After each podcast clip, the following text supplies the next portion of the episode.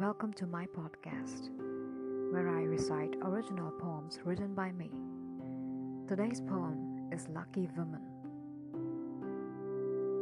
By the looks of it, it appears that luck saves my ass.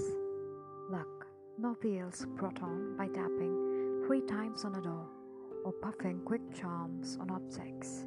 That's just grass. Not stones or shells found embedded in the.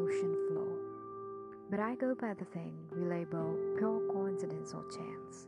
With more than two decades of a casket called life, I walk beguiled and cursed. A woman who knows romance by books, films, long drives, cakes cut and eaten without a knife. I count days and nights, not dates on calendar, with unproductive daylight or fruitful midnight oil. I find solitude in the inventories of burning lavender, closed forests, open hilltops, and mountain passes that coil. Sometimes I don't worry if I'll ever find the right man. Sometimes I worry that I don't worry at all. There's so much to do, so much that I still can. I stumble, I fumble, but something saves me again from the fall.